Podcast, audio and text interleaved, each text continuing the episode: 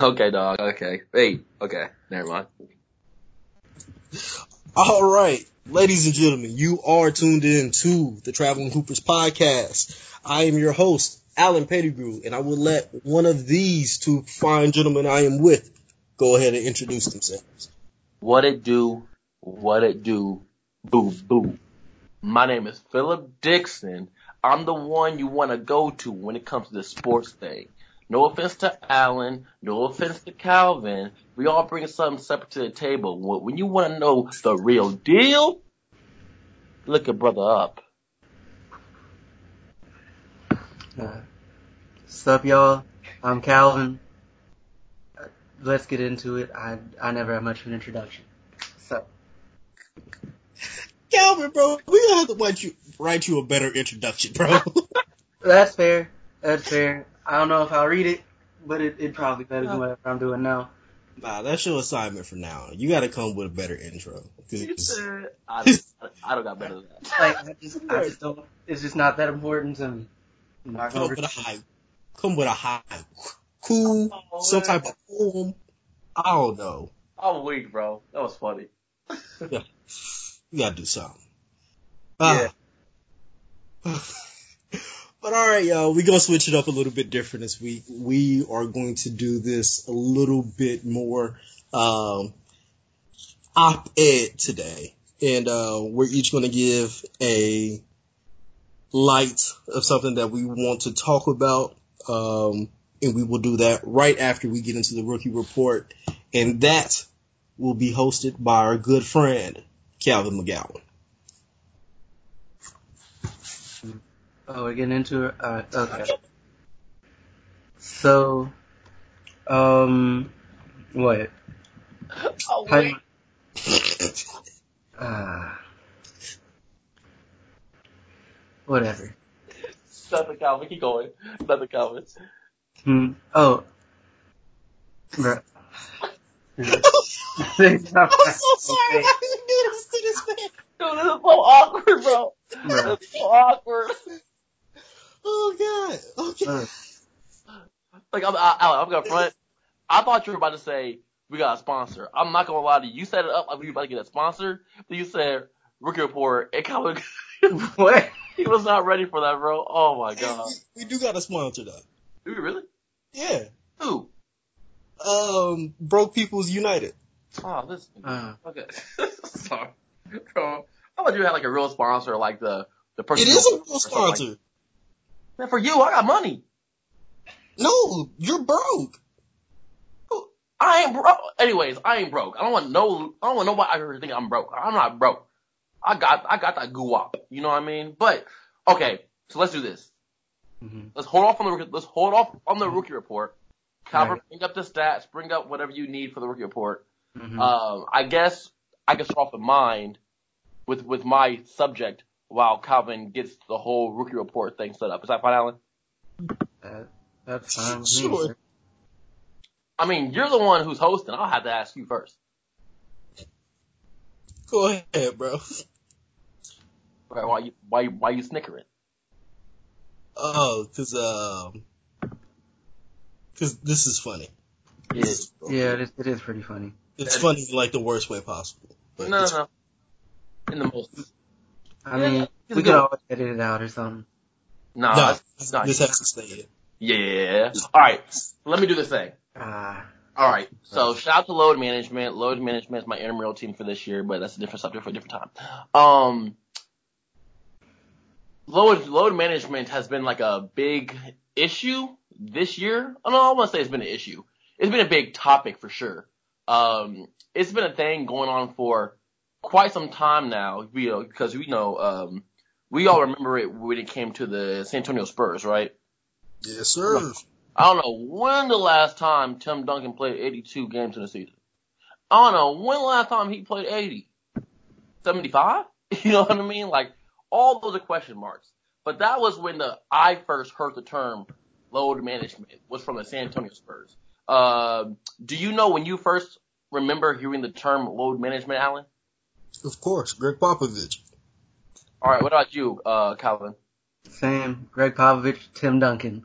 Okay, and that and like, I don't, I don't know when you first started following basketball, but for me, that was around like 2009, 10 when I really started paying attention to that. You know what I mean?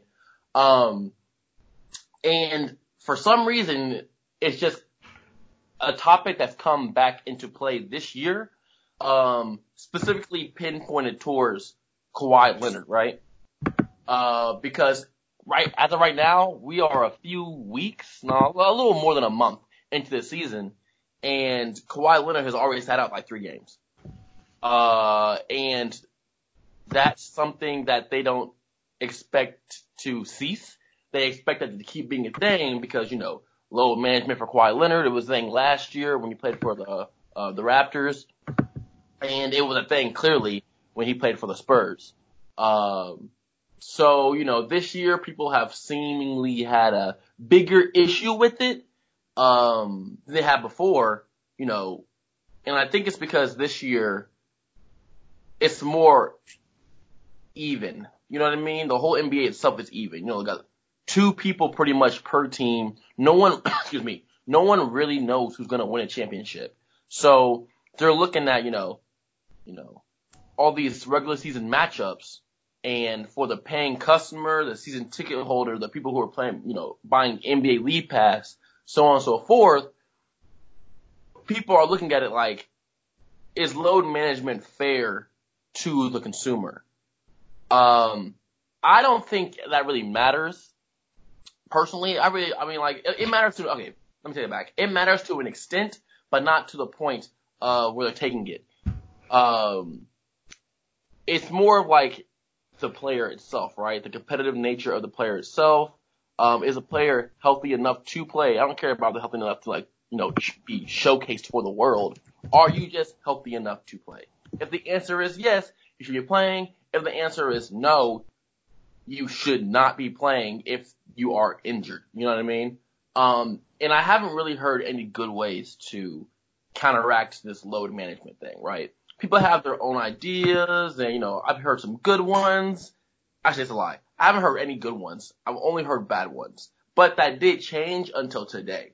And today, I was, you know, flipping through my YouTube recommendations and I saw Jalen Rose has said something about it. And I, you know, generally respect what Jalen Rose has to say about basketball. Generally.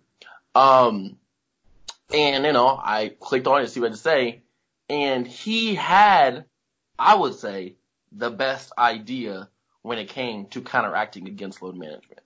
And his idea was this.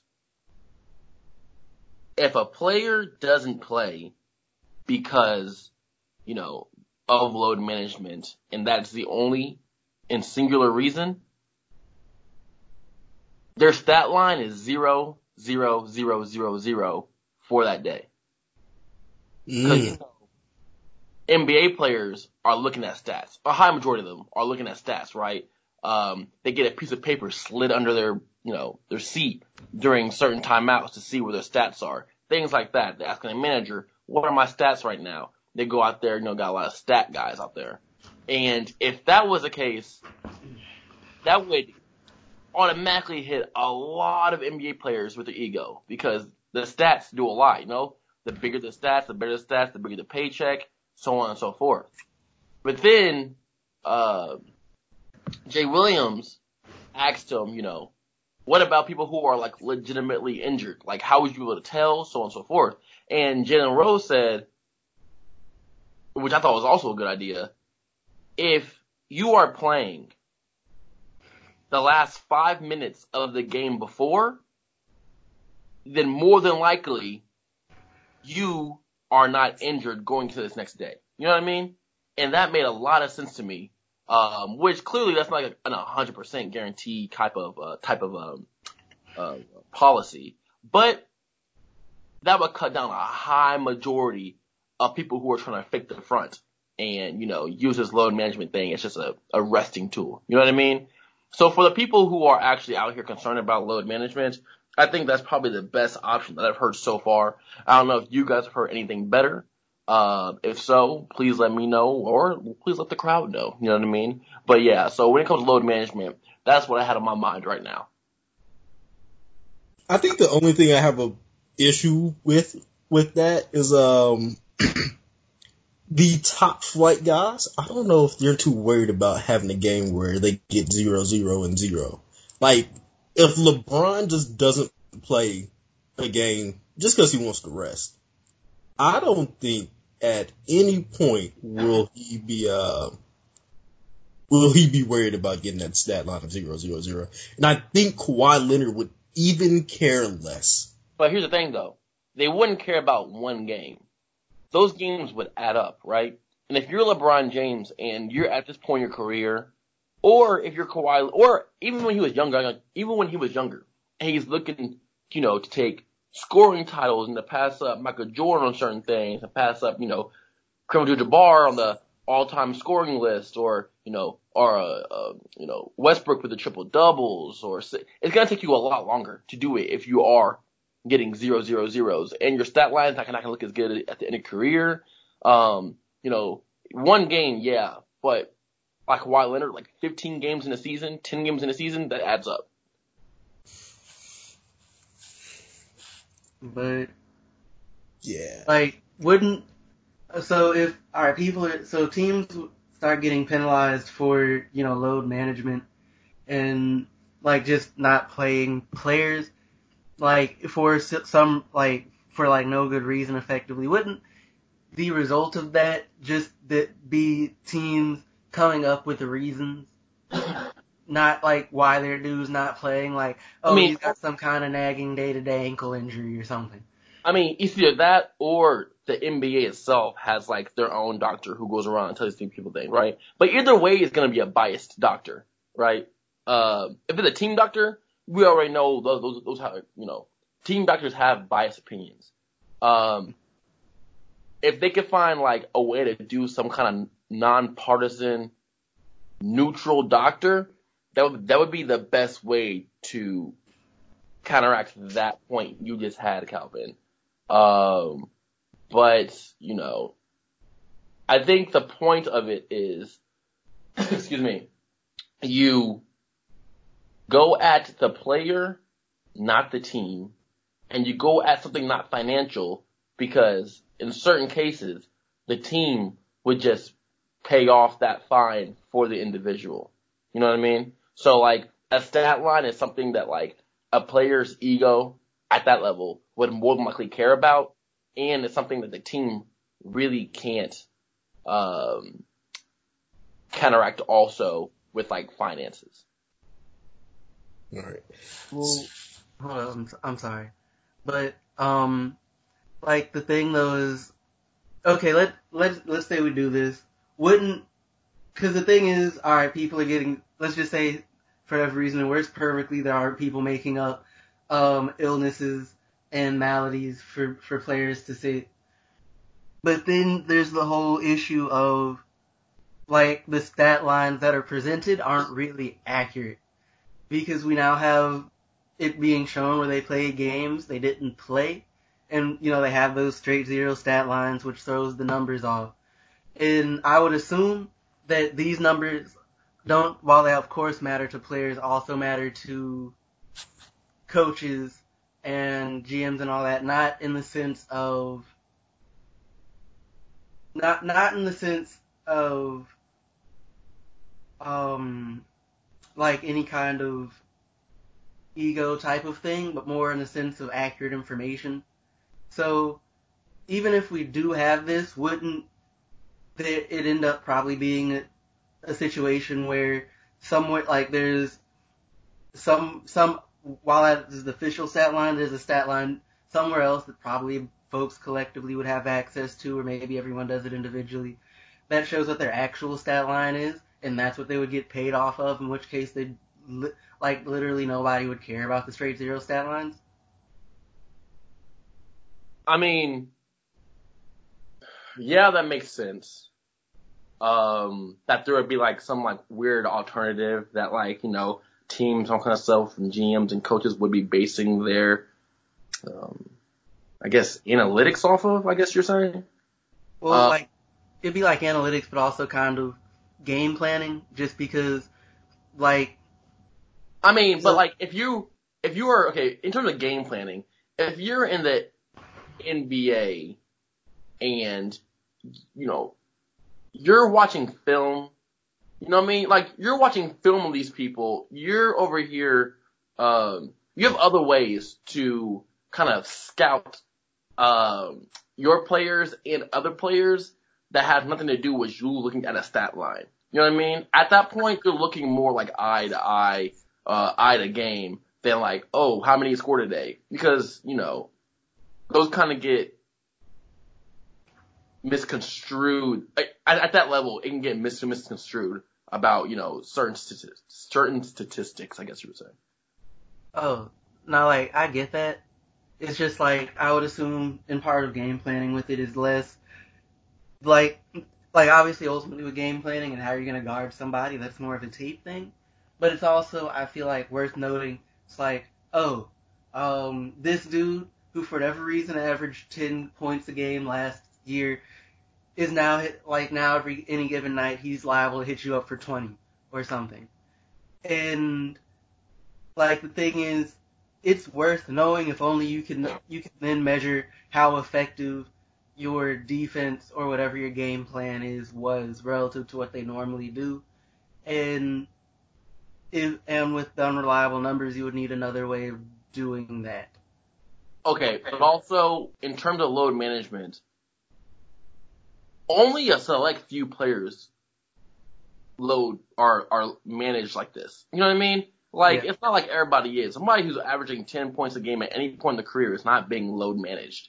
It's gonna be the best player on each team, and some teams no best player. You know what I mean? Like there's certain teams in the NBA that have no one that deserves to be load managed. But then you got people like Kawhi, you know, some people like uh, LeBron, so on and so forth. You know, the top, the top, top tier, not not just top tier, but the top, top tier.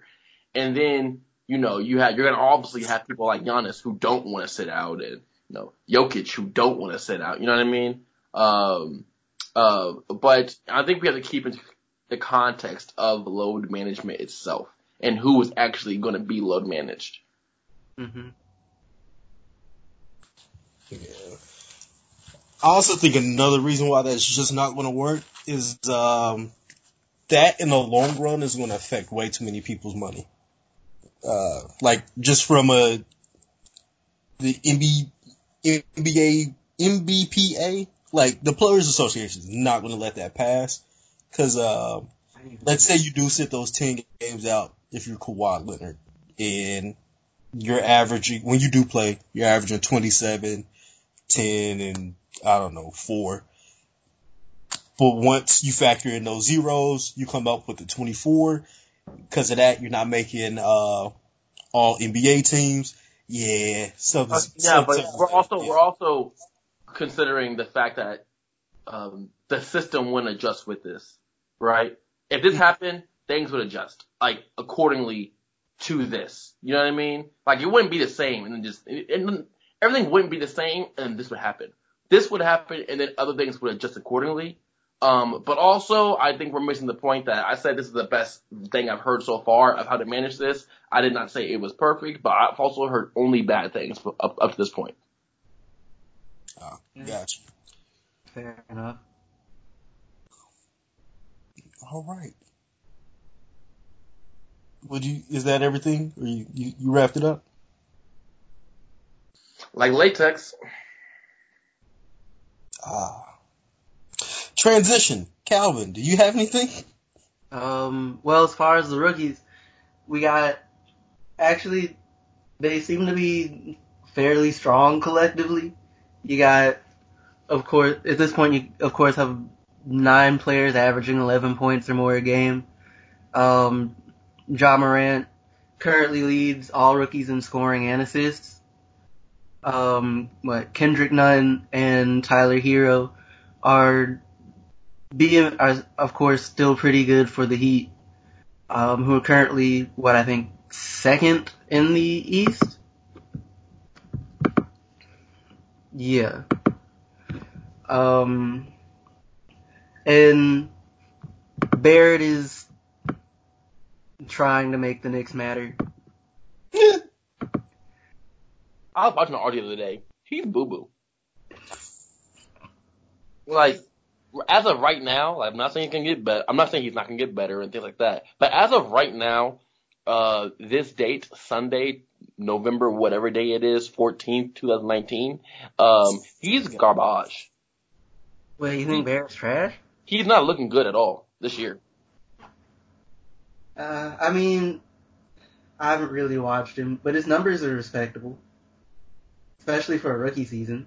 But No, no, I was just watching, I was just watching him play and I was like, mm, I don't know, like, the confidence you saw him play with at, at Duke, he's not playing with right now. Yeah, it's probably because he's playing with the Knicks, but, um, for him to be such a high draft pick, you would think that, you know, you know, I don't know, you, you would think that, uh, I don't know, the same swag isn't there.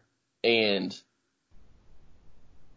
the, his, his, his gameplay is like completely different from the way he plays there. Yeah, he's playing with different athletes and different players, but like, in a different system. But like, just like how he played in high school, how he played in college, it's like completely different than what he's playing like right now. He's playing kind of timid to me.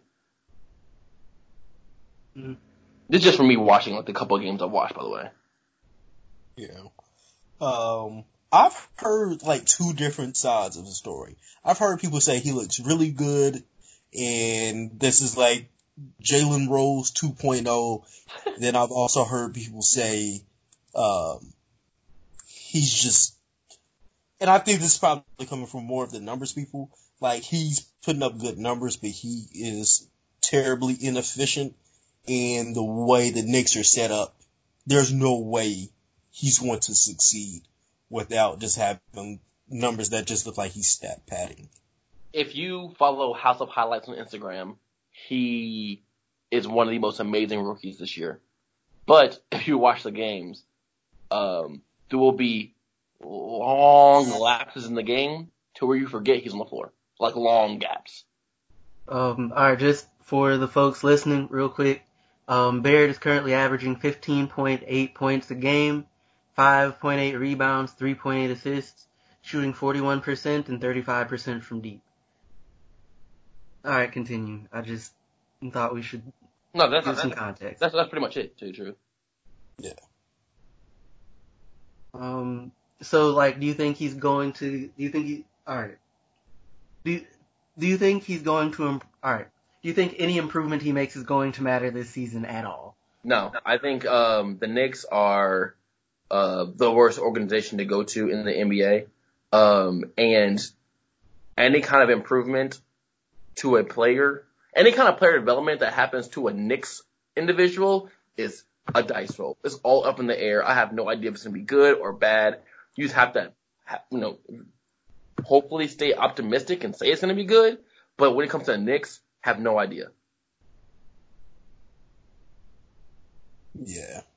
The Knicks are awful, man. It's, it's like their organization is, as of right now, the organization is probably the worst in the NBA.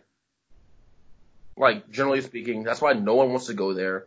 They get all these B, you know, they like they, I'm gonna say they get all these B, um, these B NBA players. Like this is like the best recruiting class they've had in a while since like Melo was there, and uh even this isn't that great. You know what I mean? Like, yeah, Julius Randle's handing the ball too much. You know, uh, their best, the person who's averaging the most points per game for them is Marcus Morris. Marcus Morris at 18 points a game, I believe. Um, and whenever Marcus Morris is your leading scorer, um, I'm sorry, but he yikes. Hey, I don't think I don't. Do y'all remember there was some point during the summer when the Knicks signed basically five power forwards or so, Yeah. and Mhm. people said there's a chance that the Knicks will make the playoffs, and we're dead serious. And at that point, I was like, "What? What? What do you see in this lineup? No one. Like R.J. Barrett and a bunch of like basically three star guys." I will say this though. I will say this. Marcus Morris for, yeah, he should not be averaging 18 points a game and being your leading scorer if you want to win at least. Um, but when he got drafted, they said he would not succeed in the NBA at all. They said Markieff was going to be super successful and that Mark Marcus or Mark Mark Mar- Marquise is gonna be super successful, and Marquise, yeah, that's so lazy. Marcus. And Mar- and Marcus, it's like man, that's a lot of these. And Marcus Morris was not gonna be too successful because he was two inches shorter than his brother. So for him to be where he's at right now, I fully appreciate that. You know what I mean? But if you want to have a winning organization in the Knicks, then he can't be a leading scorer. Um, because they did get him, Randle, Taj Gibson, and Bobby Por- Bobby Portis all the same time. They're still on the roster too. Yeah, and they're all playing. Like, they're all playing significant minutes. Taj Gibson less than others, but still like enough minutes to matter. You know what I mean? And it's kind of, it's kind of impressive that you could just like do that. And RJ Barrett, they tried to run him the point a couple couple times uh, a couple weeks ago, and it didn't work work out well. Uh, so he's like playing like two three, which he's not a two in the NBA. You know what I mean? He don't shoot well enough for that at all. Um, so he's pretty much playing three four. Um, so it's just a bunch of power forwards out there running around in circles with Robinson as a, as as a one. You know what I mean? It's very strange to watch. so disappointing. It's gonna. I feel so bad for him because I feel like it's gonna be a rough next seven years for that dude. I mean, he wanted to go there, right? Like, and I, I'm pretty sure that wasn't a front. Like, him being excited to go to the Knicks, uh, when he got drafted, you know, oh, I can't believe I'm a Knick. That man's like all mouth. Um, and he was like super into it, you know what I mean? So I, I assume it was genuine. But then the game started that weren't summer league games, and I, I hope, I, I hope he's not like, you know, gonna let let this detour the rest of his career. You know what I mean? Uh, it just happens that the Knicks in, you know, the last, what, 10 years, or last nine years, are, have been the worst organ- organization in the NBA, bar none. Like, for the Oklahoma City Thunder to be doing as well as doing right now, and the Knicks to just be sucking it up the way they are, is a complete, like, flip flop. You would think, or most people thought, from the beginning of the year. You know what I mean? Uh, yeah, but that's what happens when your organization sucks at every part of putting a team together. Yeah, that's very true. It's very true. But people had no idea that Oklahoma City is going to be, you know, as respectable as they are right now. Yeah, you got Chris Paul as a point guard, but yeah, what? Who else? You know what I mean? But Shai is nasty.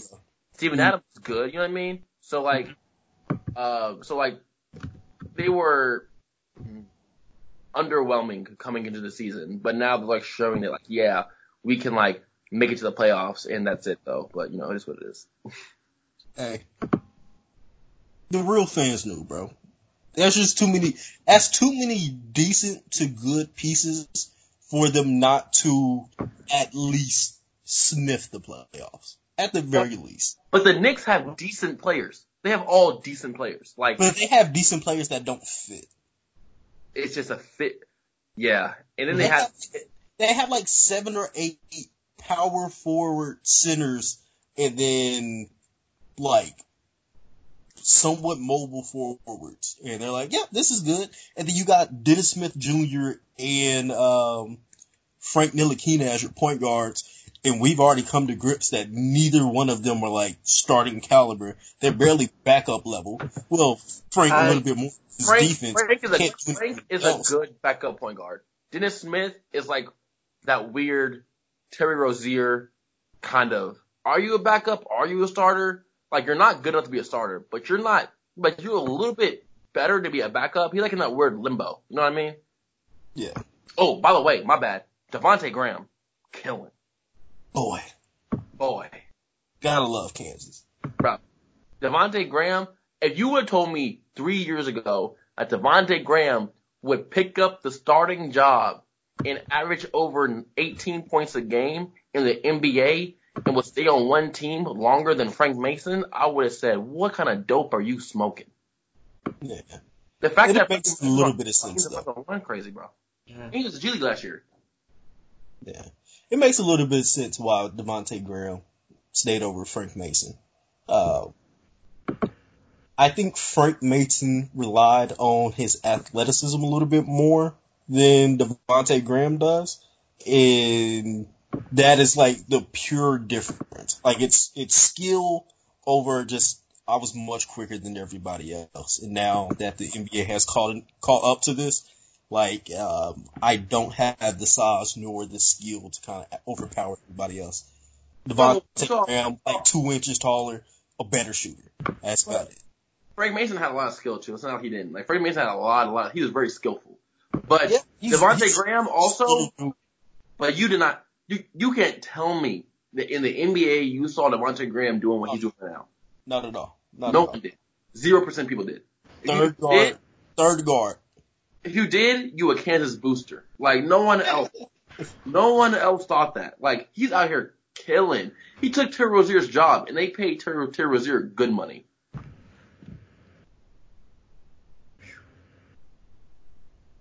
Yeah, Poor Terry Rozier. I mean Terry Rozier just like he smoked hella blunts, bro. Dude got black lip. Let- Whatever. What's the rest of the rookies looking like, Calvin? All right, so um, Eric Paschall, Paschall, um, went over at Golden State, putting up 15.6 a game. Um, but of course, Golden State is a dumpster fire at the moment. Um, Yay. What? Right? I was waiting for somebody to say it. I didn't want to be that hater today, but ah, seeing Oh. Gold, seeing Golden State sucks makes me happy, and also is like I didn't want to be this happy. I did want to see y'all get blown out by forty. Like I wanted y'all to lose, but not by forty. I did. Shoot, what talking about? I wanted them to lose by 40, 50, 60. They ruined basketball. Um, and, and Draymond Green's playing point guard tonight. Yeah, I'm gonna tell you why I didn't. I didn't want them to be super bad. I wanted them to at least be a playoff team, so they're still picking in like the 20s. So it's not a a direct boost where we're looking at they could grow the future here. If everybody stays out and their best players are Draymond Green and! D'Angelo Russell, Yikes! and their third best player is Eric Paschall, Whoa! They are going to end up in the lottery. And what I don't want, this isn't like a deep draft, but there's at least four or five guys that when everybody else is hap- is healthy and they have him, they could, they could benefit greatly. Like depending on who it is. Bro, they're still gonna be middle of the pack. Oh man, I need, Like, as they stand right now? Um, Like, you think they're gonna end up middle pack by the end of the season? by the end of the season. you know Curry, there's a chance Curry doesn't come back, right? Curry said he's coming back. I Curry mean, he's coming back. Yeah, he's soft. Yeah, he's a little hoe, but he said he's coming back. Okay, like, fairness, He's- I'm not sure if you should rely on a player to tell you when they're coming back. I Because mean, look at him though. a lot, because there, because there are a lot of players who, if you let them, they will probably limp out on the on the court with a broken leg. i.e. Klay Thompson. But no, Yeah. no, no, no, no, no. We're not comparing Klay and his ACL to uh to uh Steph Curry in his hand. Steph Curry has a reputation of being soft, anyways. He's gonna, he's, he's trying to like you know um, counteract that by you know trying to act all tough. So he might actually go out there and try to play. Man, he's gonna be off, and I can't wait to see it. I can't wait to see his air balls. But um, he said he's gonna be out there, and you know, Steve Kerr isn't really a coach. He Oh, kinda not at all. stands there and kind of just goes, uh, move. So like, I wouldn't be surprised if he got punked into him playing. Wow. Um, I, s- I still don't understand why we let uh um why we let people tell us Steve Kerr is a good coach. No one tells me that. If he tell me that, I don't talk to him about basketball ever again. Well, I don't know I mean, any. folks are saying that for a while. I don't know how they feel ESPN, bro. I don't listen to ESPN commentary unless it's three people, and they're all former NBA players. None of these nonsense wackadoo newspaper writers are don't know anything about basketball. They over here are just lame nerds. As one of those people that hurt. Bro, it's true though. Like, yeah, out there that armed up, a high majority of them are lame. and like really don't know basketball. And like, yeah, you're one of them, but you're making way up, and I know you, and you know basketball. You know what I mean? But a lot of these other people, they'll say things that like, do you really know basketball, or are you just talking to talk? You know what I mean? Like, like Ward Wojnarowski, he knows basketball. I'm not gonna ever say he don't know basketball. You know what I mean? But yeah, does the Wojnarowski look like he ever dribbled a ball before? Hell no.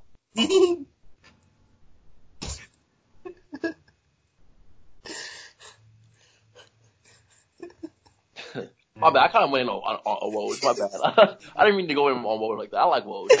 you were awful. I love it. I love it.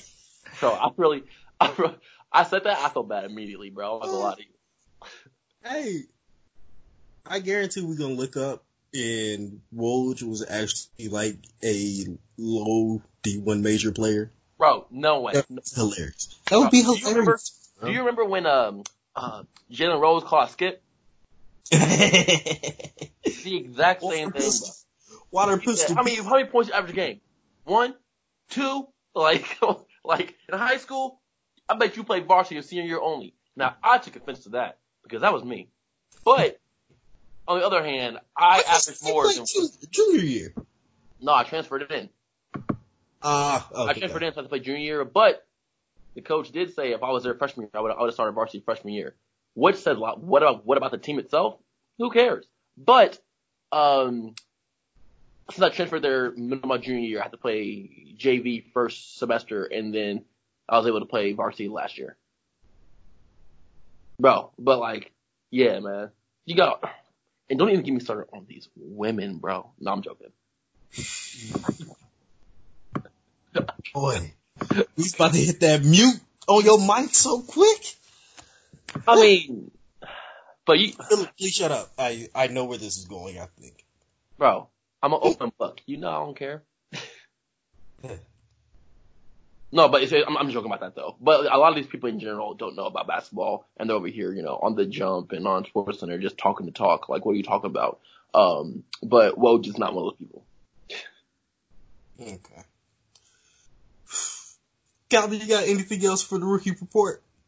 Um, yeah, nothing too much sticks out. You know how like PJ Washington is playing strong. How much is Reggie averaging from. Atlanta? Hmm. How much is Reggie Reggie averaging from Atlanta? Um, wait, who's averaging for Atlanta?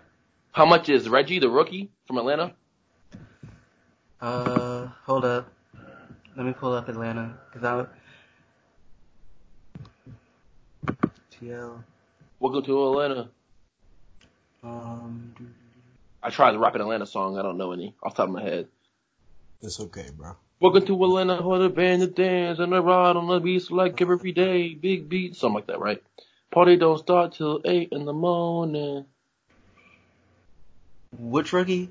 Red. Uh, what? Reddish is averaging. Oh yeah, Reddish, yeah. Okay, that's why. Okay, you just said. Okay. Okay, I'm like- I didn't want to say nothing. and risk Say something. Don't sounding act, stupid. don't make me look stupid. I'm so confused. I'm just here like who? Nigga, don't don't have me looking stupid. Say something, Alan. Look, okay. I just look. I was just like, you know what? There are a bunch of dudes who got signed um without getting drafted this year. Maybe there's some dude I don't know, Yeah. but Reddish is averaging 6.3 a game at the moment. Yeah, yeah. Okay. In shooting, um, shall we say poorly? Whoa. I mean, a lot of the rookies had him winning Rookie of the Year, so I was wondering. Uh, he's not r- winning Rookie of the Year shooting like this. No, it's probably gonna be Ja Morant. Uh, well, without Zion, it's looking that way. Yeah, Well, Zion, is averaging what 20? He's no correction. He's shooting 25 percent. from three. No. Period. I try to give him benefit of the doubt, bro. I'm not gonna lie to you. He's averaging, or he's 25% from the field. Yes.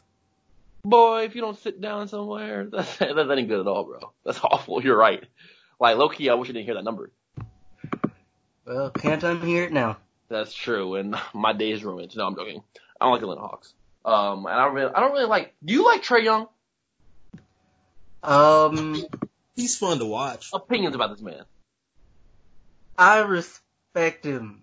Granted, I haven't really seen him since he turned pro, but he's not necessarily my my favorite player. Though he seems to be have improved a fair bit from last year, so there's that. He ended last year very well and started off this year really good. I just can't get over his baby hairs on his head. like, why can I see your scalp? You know what I mean? I'm telling you, it's the angles, bro. In person, it's not that bad.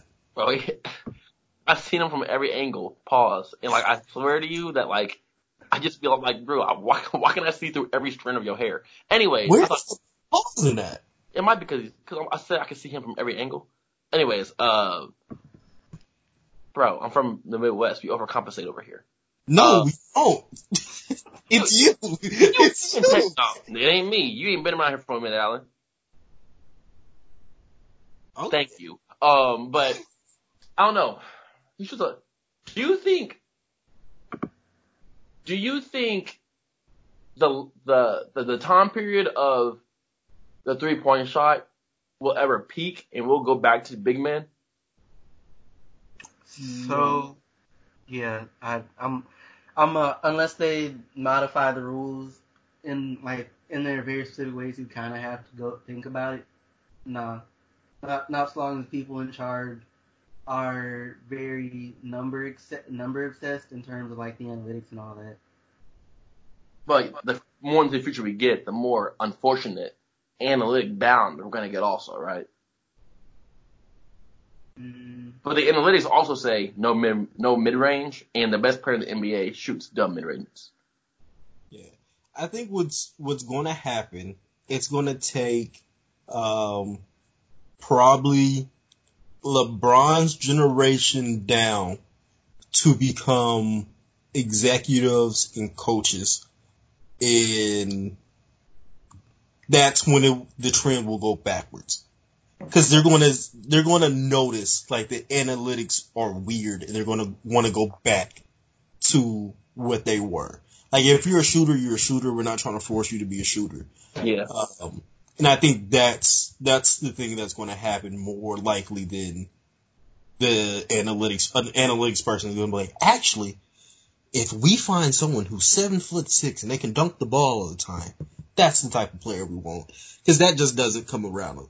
Like unless unless the class of let's say let's say this graduating high school class has five Shaqs in it, which is highly unlikely they will not see, we will not see anything change within like the next 10 years. I mean, I don't know if I necessarily care about that. I mean, yeah, the three point line has kind of just like ruined basketball.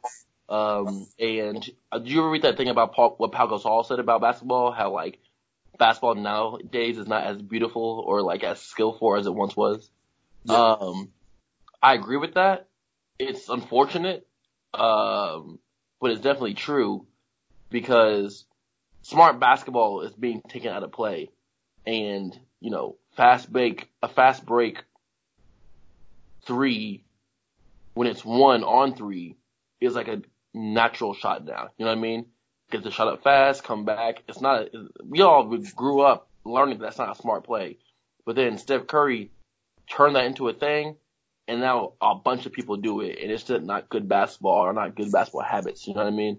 Um, but I don't think I'll, I don't know if I I care about the three point line and it would go back. I just hope the play itself gets smarter. But the one trend I do hope we get away from, I think we're on the cusp of getting away from it, is stop drafting the most athletic player and start drafting the most skillful player. You know what I'm saying? So like nowadays, Paul Pierce would not be a thing in the NBA, and like I think we're going to a point to like where that's not the case anymore. When that has been the case for probably the last like ten years. I don't even know if I can agree with you on that. Um, cause I don't know if you follow college basketball like that, and I don't think you do.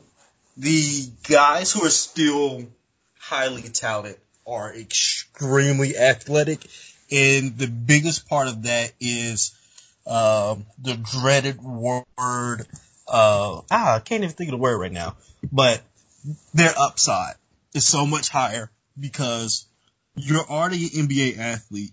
The next thing I have to do is make you skillful. And it seems like everyone and their mom thinks they can make you skillful.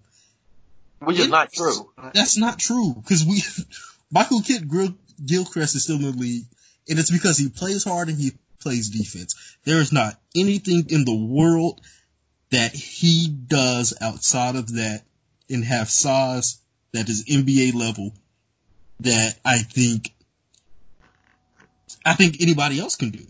Right? They're, they're like to the lead. They're like, we can change a shot. We can make him, you know, do these certain things. And like, no, that's not been the case, and that won't be the case. You know what I mean? Because like, I don't know. Like that's how. Okay, so maybe the trend isn't on a downward trajectory, but we can all agree that that's a horrible trend, though.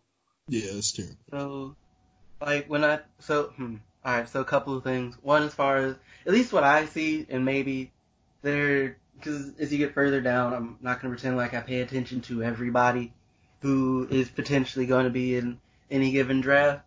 But it's like you look at the people you talk about who are highly touted, like the highest touted folks in general are have both the athleticism or like the physical tools or whatever that scouts will drool over and you'll get drafted high even though you have no actual basketball ability. Um, but they have the, that at the, those physical tools and they have the skill like um what's it Cole Anthony has has both. Anthony Edwards has both. Wiseman has both, it's eh, actually eh, yeah he, he has both. I feel like I can say that. Um, but then there'll be other dudes we start getting down further in the draft, and you'll see and somewhere like Phil saying where they're learning in that, like, what I think before the first round ended, maybe the early second round, um, uh, the Celtics drafted Grant Williams, who's not necessarily con- considered to be necessarily do with all the tools necessarily, but he's a good basketball player. And sometimes what you just need is a good basketball player. Um, and then there'll be other guys who get drafted purely off of athleticism, um, or like size or what have you. A lot of, in, as y'all mentioned, a lot of those dudes don't tend not to work out, but some of them do. And I don't, I think people are learning about when to try and take those gambles though. Um, and I, and that might be the main thing. Um, but I don't know. We'll just kind of see as things develop and all of that. Yeah. All right. Checking back one more time. Anything else for the rookie report? Um, nothing really of note. Okay. Well, I'm gonna go ahead and draw the boat real quick. Guys, what I want to talk about today is something that I talk about every single year because we love to panic. It is normal and absolutely on time for Kentucky to have lost to Evansville. Was it Evansville or Evanston? It was Evansville. Evansville. It happens every year. They get upset every single year early. And it is because John Curry Calipari fields nothing but freshmen and at best sophomores every single year and they're not ready for people who have been in the NCAA system working out every single day actually having the IQ to play at a high level. And I'm not saying the kids at Kentucky don't have the IQ, but there is a completely different work ethic and professionalism that you have when you're in college for three and four years. And Evansville, Evansville also doesn't have super bums on that team. They got a dude in Sam Cunliffe. I'm pretty sure I'm butchering his, his last name, but they got a dude who was formerly at Kansas and also showed out in his time at uh, Arizona State. And I think he was ranked in like the top 100 coming out of high school. So, why in the world do we do this every single year outside of it being a news story and it being Tyler Perry's team? Tyler Perry isn't even stressed out. Like he's like, yeah, this happens every year. I don't know why y'all make it a big deal. I don't know. I hate John Calipari, so my opinion towards him are going to be biased. Um, but yeah, it should not be a big deal at all because clearly they don't they don't care. But also, do we expect them to win ever? You know what I mean? Like John Calipari doesn't. He wins, but like he not Coach K winning. You know what I mean? Like every year, I don't feel like Kentucky's gonna win that championship. I feel like Duke has a chance every single year, but like, I, I don't know. I, I like they're gonna be number one at some point, but they're gonna end up. You know, now more times than not, they're gonna not gonna end up to the point you know when uh, Nerlens Noel was on the team and they didn't make the NCAA tournament, but they're gonna end up, you know, ranked in the top ten, but like between ten and five. You know what I mean? Like that's just that's, that's just that's just how it you know. It's like it's like it's like a rotating clock nowadays. You know what I mean? And so like I'm really not surprised anytime they they I'm not surprised any single time they lose. Uh because of the way he's constructed his organization and his team. Um I mean, it is one of those things where it really probably shouldn't be all that newsworthy, but it is newsworthy for reason like like Phil just said he hates Calipari. That's why it's newsworthy. It's gonna get reactions out of people. Like Calipari doesn't care. This is par for the course for him. It's it's stand like it's standard operating procedure. Like they're gonna take some loss they have no business taking because the team is young because they're basically always young. But people are go but people are going to have opinions. It's it's gonna generate talk, it's gonna generate reactions. Like, and as long as it does that every year when they lose a game or two they have no business losing, it it makes the news. Because people re, cause people have reactions and opinions on it. Um that said, you really don't think that um, you don't you don't think Kentucky's gonna do too much this year? No. Oh, okay. I just I don't have a whole lot to say to it. I the only game I watched was what was it? They were playing Michigan State, I believe. Yeah, they did. That, that, that opener. Um, and I I think they'll be fine. He tend like they tend to peak around the right time every year. He tends to make deep tournament runs.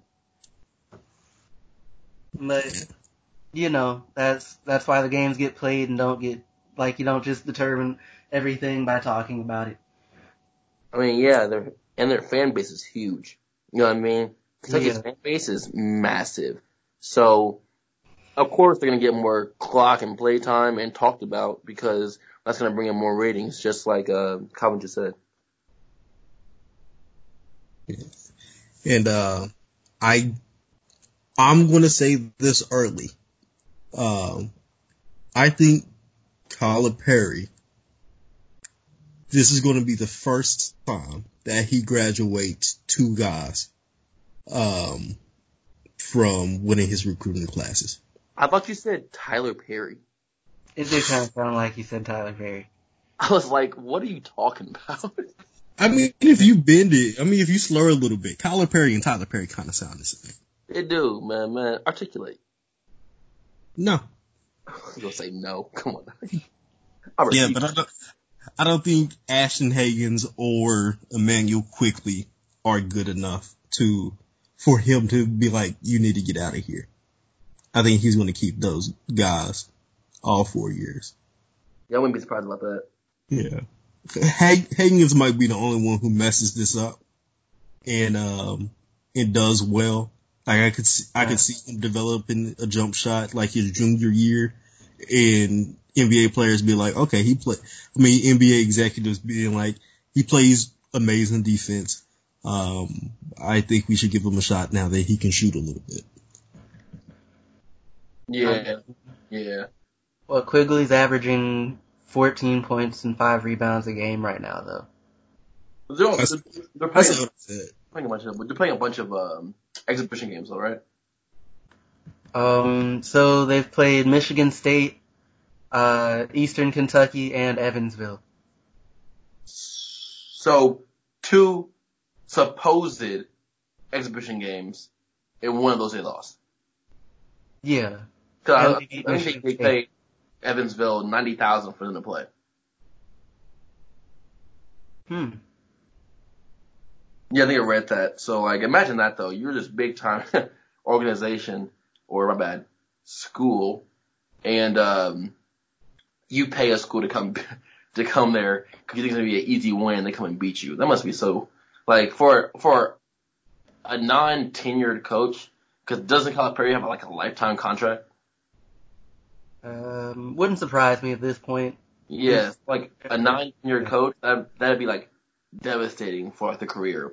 But Cop, like we have, have been mentioning for the last ten minutes, Cop just like, up, on to the next one. Because like, also, why would you give a coach tenure? Like, there is no reason to give a coach that much money in a sport. You know what I mean? It's it's, it's kind of ridiculous, but whatever.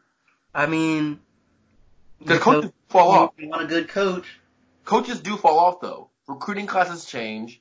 You know, style of play changes. Sometimes you can't predict if a you can't predict if a coach like is in his own head and refuses to change with the times. You know what I mean? So like, especially if let's let's let's, say for the next five years, if Calipari does not win another championship, but he they give him a lifetime commitment thing. Come on now, that makes no sense. I mean, if he's taking the final fours and whatever on a fairly consistent basis, realistically, most pe like most coach, the vast 99% of the coaches you hire aren't doing better than that. Now you got to be about in the la- in the last what in the last in the last seven years how many Final Fours has he been to into? I don't uh, I don't think we can figure that out quickly, but now I'm curious about it. You know what I mean? Give me a second. Uh, let me see if I can find it. Okay, yeah, because Calvin's technologically advanced. I am not. I'm still trying to figure out how to download Uber Eats. What? No, I'm joking. I'm joking. Like what? I low key just made myself sound real dumb. Like I'm not that dumb. I'm in graduate school for like education. So like, but like I'm not as techno- technologically advanced as Calvin, and I just don't type as fast. I guarantee it. Hey, uh, very unnecessary flex, my guy. Hey, no flex is unnecessary, dog. You literally said, "Hey, I'm one of those people about um about uh the reporters earlier this conversation," and that was a very humble flex. So relax. Eh, I guess. yeah, you did it, so let me do it. So since he's been to Kentucky, he's been to four Final Fours, one of which is of course the championship. The, that year they won the championship. Four out of he got there in 2000 what? 12, 11? He got there in in the 09-010 season. So he's been to four. Yeah. 09, 010. It's it's been about 10 years. He's been to four. Is that good? Um, I'm I want to think that's pretty good. One championship, four Final Fours in 10 years. Mhm. So how do you feel about that, Calvin? I, I mean, honestly, I'm not sure, especially given the collective crapshoot that is the NCAA tournament. I'm not sure how somebody would necessarily do better. I'm not sure if any, I'm not really sure if anybody has. I'm not saying you have to like him as a coach. Look at I'm Duke. just, like, I'm just saying, like, you're not really gonna get better. At the end of the day, every year, out of over 300 schools in the entire country, four of them make it to the Final Four, of course. Okay, but let's not pretend like all schools are created equal. Yeah, they're 300, but then you have much higher expectations for Duke, Michigan State, KU, Kentucky, Florida. You know what I mean? Um, in the last 10 years, he's had the best recruiting. He's probably had, he's tied with Duke for sure. probably a little bit better, the best recruiting classes of the last 10 year, 10 years by far. It, it, would, I, would I be wrong about saying that? Um, nah, cause prior to, um, prior to the last year, him and Coach K basically traded for number one and two in recruiting classes. But he would get one, two, he would get like, he would get like, cause, cause he's getting new freshmen every year, right? So he's getting, or he would for a while at least. So he would just, he stock up on top 50 players in the country coming to high school, you know what I mean? Um, and for you to get, you know, one national championship out of that seems a little, you know, I mean, to put it in perspective, um, Coach K in the same time period has been to two Final Fours, both of which ended in championships. But he's only been to two. but which one's more important, two championships or four final fours? I mean, championships. I mean, you can say cha- like championships, but like, how how likely is any given team to actually win the championship? I mean, you could fire. Okay, like hypothetically, if they wanted to, they could fire. They, like they could fire Calipari, but who are you gonna replace him with? Oh, no one said fire. But a lifetime commitment as a basketball coach makes no sense to me personally. I mean, that's probably a buyout, like anything else, I would assume. I, if, I, if I remember right, the details of his contract aren't even public, Yeah. which is like, what is Yeah, it? no, that's Full of Apple? that's true. It's not oh, fun. Oh. Hmm. Which, which, which is wild, right? Like, and players couldn't get paid. No. Come on now, that makes no sense. Yeah. Um, but would you give Coach K a lifetime? Like at this point, he probably has one. Yeah, he does. What would you give Coach K one? Given that, like, from that, based on that same time frame. Will I give him a lifetime contract? I would never give anybody a lifetime contract. I think lifetime contracts are putting yourself in a hole and make no sense, uh, because you don't know, you don't, it's too many variables upon the individual that you're giving the lifetime contract to. So I would never give anybody in, under, under any circumstance, unless you were like extremely efficient, I mean extremely efficient, a lifetime contract. Um, how many national championships has Coach K won in general? Um, let's see. Maybe they just have it somewhere so I can be lazy. No, Calvin, look, look that up, Calvin. I'm already looking at his stuff. I'm just trying to see if I if there's a way for me to be lazy about this. Actually, there is. Hold up. Okay.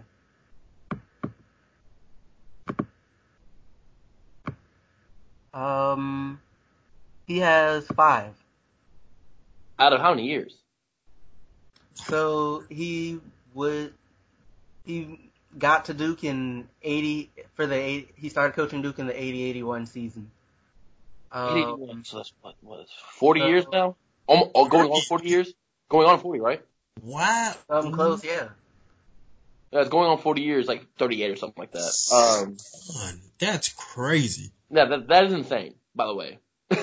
that is insane. Um, so five out of 40 years, those are really good odds, actually. Like Right. five championships out of 40 years or 38 years is really good, to tell you the truth. Of course. Like, wow, okay. Um, and, and, and all at one school. That's like incredible. I'm not gonna lie to you. That's actually incredible. Uh, I hate Coach K because he looks like a vampire. Um, but respect to the guy. You know what I mean? You, did you hear, um, Jayson Tatum's story about him? Mm, nah.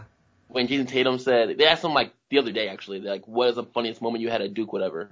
And Jayson Tatum said he had two points going into halftime one game, and then Coach K came in, to his coat at his feet, and called him a called him a soft ass St. Louis player.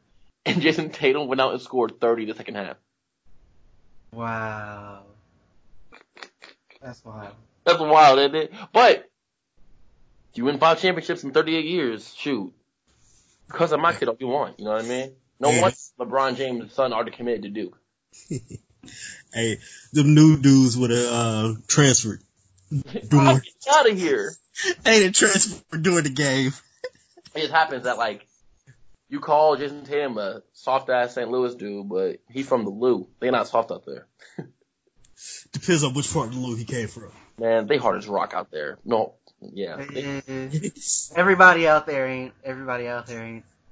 hey, my boy Calvin came from Memphis.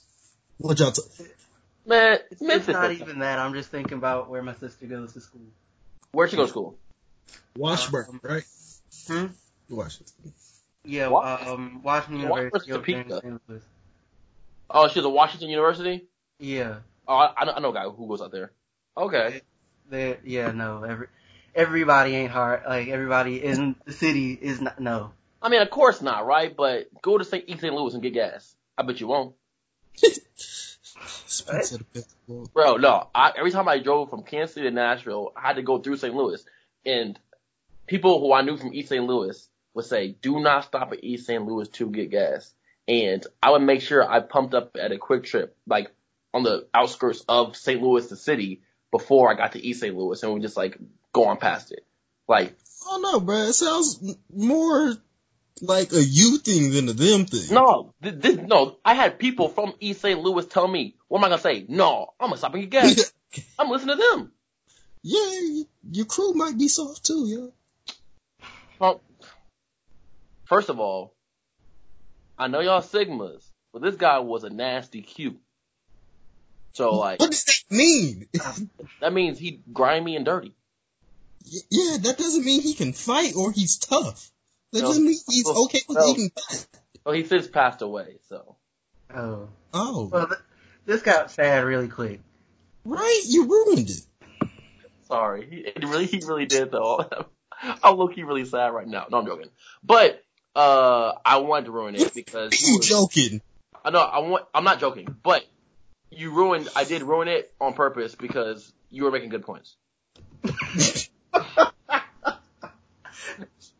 So I had to like figure out a way to sabotage your points. Okay, So, can we at least get a moment of silence for Buddy, who we never met? alright, shout, shout out to Joe. Yeah, he got a memorial at Fisk right now.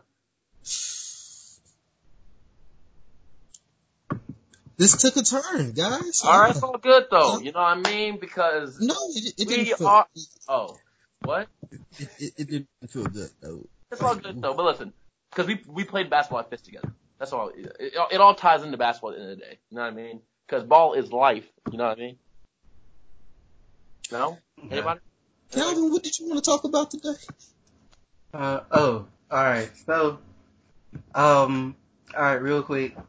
Um, Phil, you, have you seen the stuff about, uh, Memphis and Wiseman and his ineligibility and all that? Initially, when things first came out, I read a couple articles about it, but like after that, no. Okay, so, just to cover for, a quick cover for you and it, folks listening. Basically, um, when Penny, back when Penny Hardaway was coaching East High up, uh, down here, he, um, gave, he, he gave $11,500 to Wiseman's mom to help them move to Memphis. Of course, Wiseman moved and he played for, um, Penny at East. Penny got, after that, Penny of course got the job at Memphis. And of course he, he went and recruited Wiseman. Um, and without getting into all the details, um, right before the season, the, um, NCAA basically said he was ineligible. Um, I'm, I'm skipping a lot of details that I covered last week. Um, and basically Wiseman, um, like Wiseman and his family or whatever, was, uh, sued the, the, uh, NCAA and the University of Memphis. Um, that suit has been dropped. Um, they, they agreed to drop the suit. Um, and like the the general assumption at this point is that some like they came to some kind of agreement prior to this happening. Um, of course, like we'll never actually know what it was because like the the official the NCAA's official stance is you know they don't negotiate, but like it it almost certainly had to happen. There's no way that it didn't. Um, so all right, based on y'all's understanding and whatever, how to start with, how much time you think he he ends up missing? Um, I think he ends up missing uh, until three games before the NCAA tournament. Wow. That is. Alright, why? Um, gut feeling. Yeah.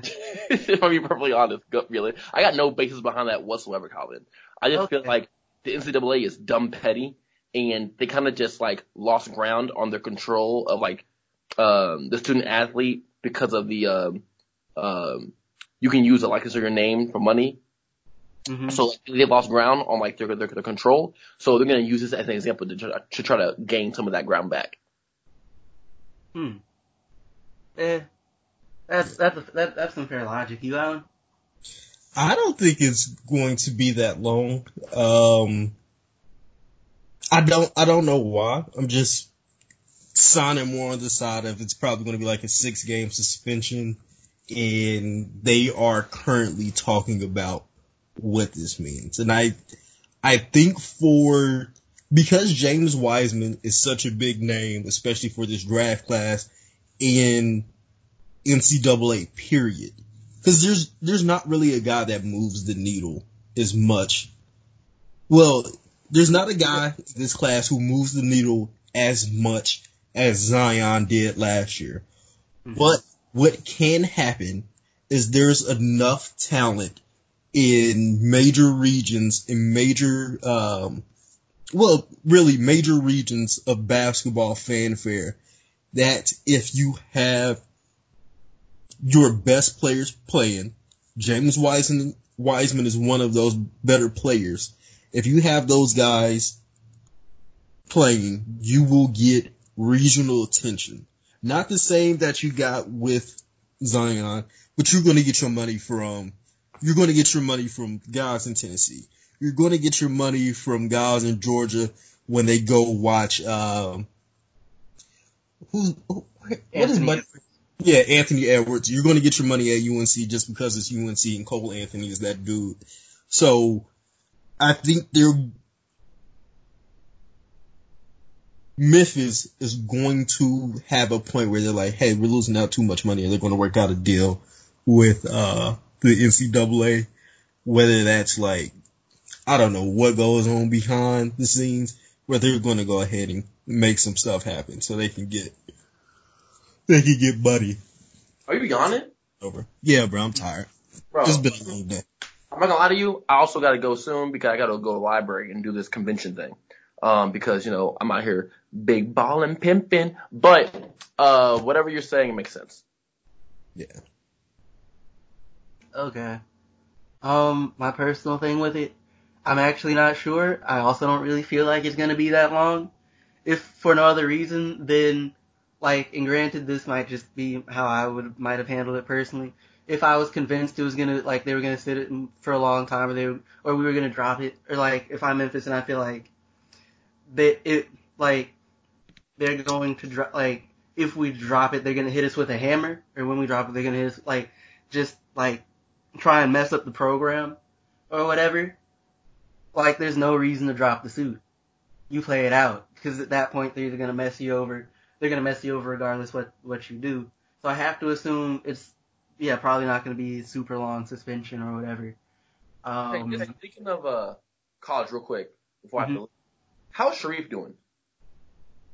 um, hold up, because I haven't really been following him. Yeah, you know, the West Coast teams is, games is on real late. so like, I really don't know. Not only that, I just don't care about UCLA. I mean, like, I do care about Shareef though, cause he, he had a good story. You know, he had the Oh, heart yeah. going out last year, so I'm kind of interested in how he's gonna do. Okay. Um, he has only played one game this, this year. I, apparently, and he didn't play long. I don't know if that means he got hurt or what. Mm. Um, What did he get in that small space of time? he didn't really do anything. He had, he had like three rebounds Oh, or something. Yeah. how many? It was only six minutes. How many? Six. Well, that's still more points than minutes. So, Not, well, It's more rebounds than minutes. He didn't score any points. Wait, no, never mind. I feel dumb. But yeah, he only played six minutes. He didn't score any points. He had three rebounds and a steal. Yikes! Um, I wonder why he's not playing. That's interesting. Um, but yeah, he's like one of the few. Him, Cole Apparently he had uh, hip issue. Ah, okay, okay.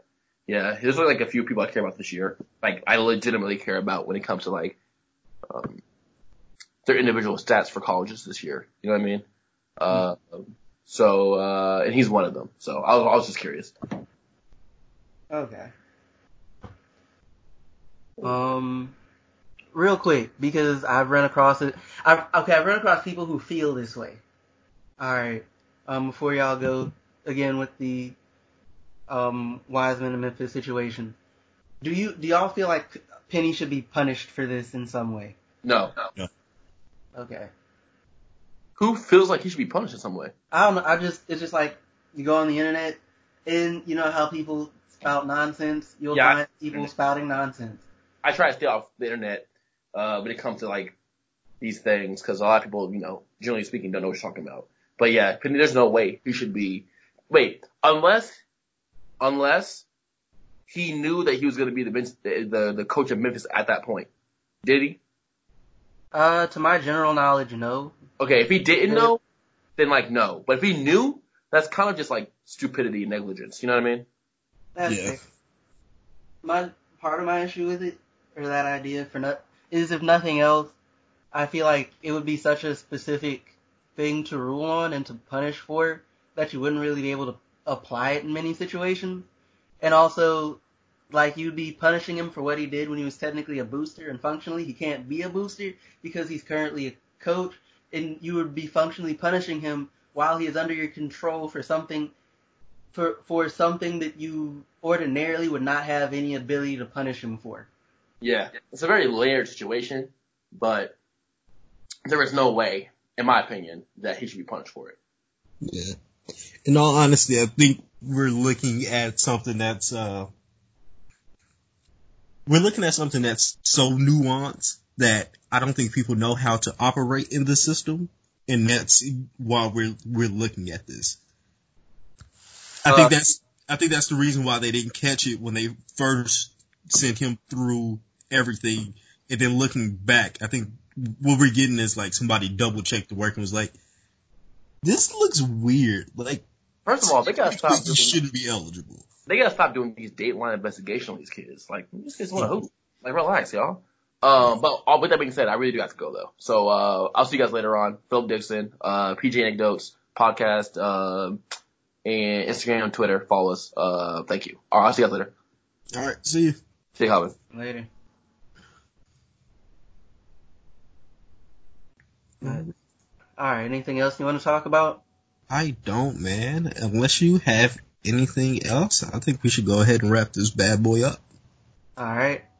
Um, well, y'all can find me on Twitter uh, at C McGowan II at C M C G O W A N I I. At some point, I'm gonna tweet something. At some point. But, all right. Um. Oh, and also, I'm probably gonna start looking at, into some high school games. Um, video from that will be on the traveling Hooper uh, Twitter. So, yeah. All right, thank you for that, Calvin. Again, I am Alan Pettigrew Jr. I've been your host today. Um, again, you can find me at AP underscore rights with two S's because, you know, the Associated Press is a thing. Um, you can also find us at the Traveling Hooper um, on Twitter. Also, go ahead and follow us on, on YouTube. We have been pumping out so much content lately on that channel from uh, all of the events we've been allowed to go to. I appreciate each and every one of the organizations and high schools that have let us film on their baseline. Um, we just got a lot of videos up from the Elite 14 that had some of the top uh, five star prospects in uh, the country. We had Daishen Nix on film. We got uh, Booker T's, uh, Bryce Thompson, Thompson, who just committed to KU. So shout out uh, to him. as well as guys like Micah Peavy. And I have to tell you, you got to watch the video with uh, San Antonio Wagner. Those are some bad boys over there. We're going to be very tough in that 5A division for Texas. And uh, please just go ahead and follow us. And thank you for listening this far. You guys have a great day.